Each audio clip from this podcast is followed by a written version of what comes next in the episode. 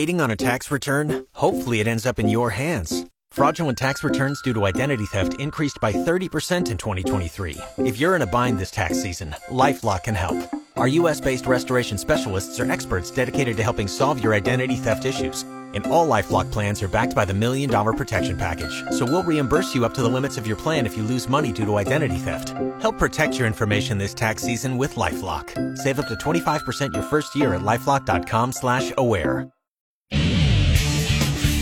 The Kansas City Chiefs got a 41 to 10 win over the Chicago Bears Sunday afternoon at Arrowhead in NFL action. Jerick McKinnon scored this six-yard touchdown run to get the Chiefs on the scoreboard early. The wing right though is McKinnon. They shovel it inside to McKinnon. The jet finds the end zone. Touchdown!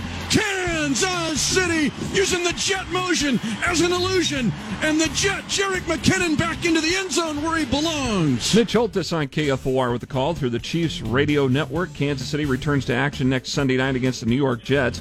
We'll have coverage here on KFOR next Sunday night beginning at 6.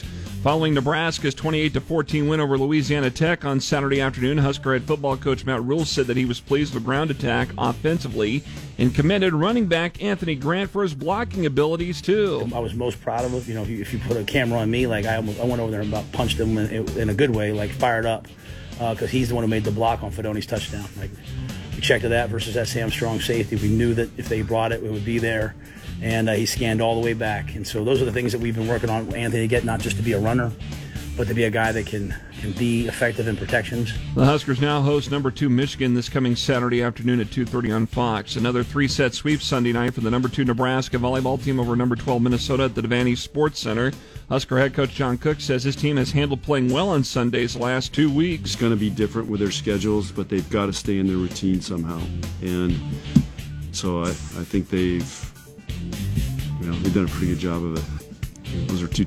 We've had two tough matches on Sunday nights. Harper Murray had 13 kills and 8 digs, while Merritt Beason had 11 kills and 10 digs for the Big Red. Nebraska is now on the road for two matches this next weekend. They'll play at number 19 Purdue Friday night and at Indiana Saturday night. Both matches start at 6 each night, and they'll be televised on the Big Ten Network. And the Nebraska women's soccer team dropped its first conference match of the season. They fell 1 0 to number 4 Penn State Sunday afternoon. Huskers are back in action Thursday night at Hibner Stadium against Rutgers. I'm Jeff Motz, KFOR Sports.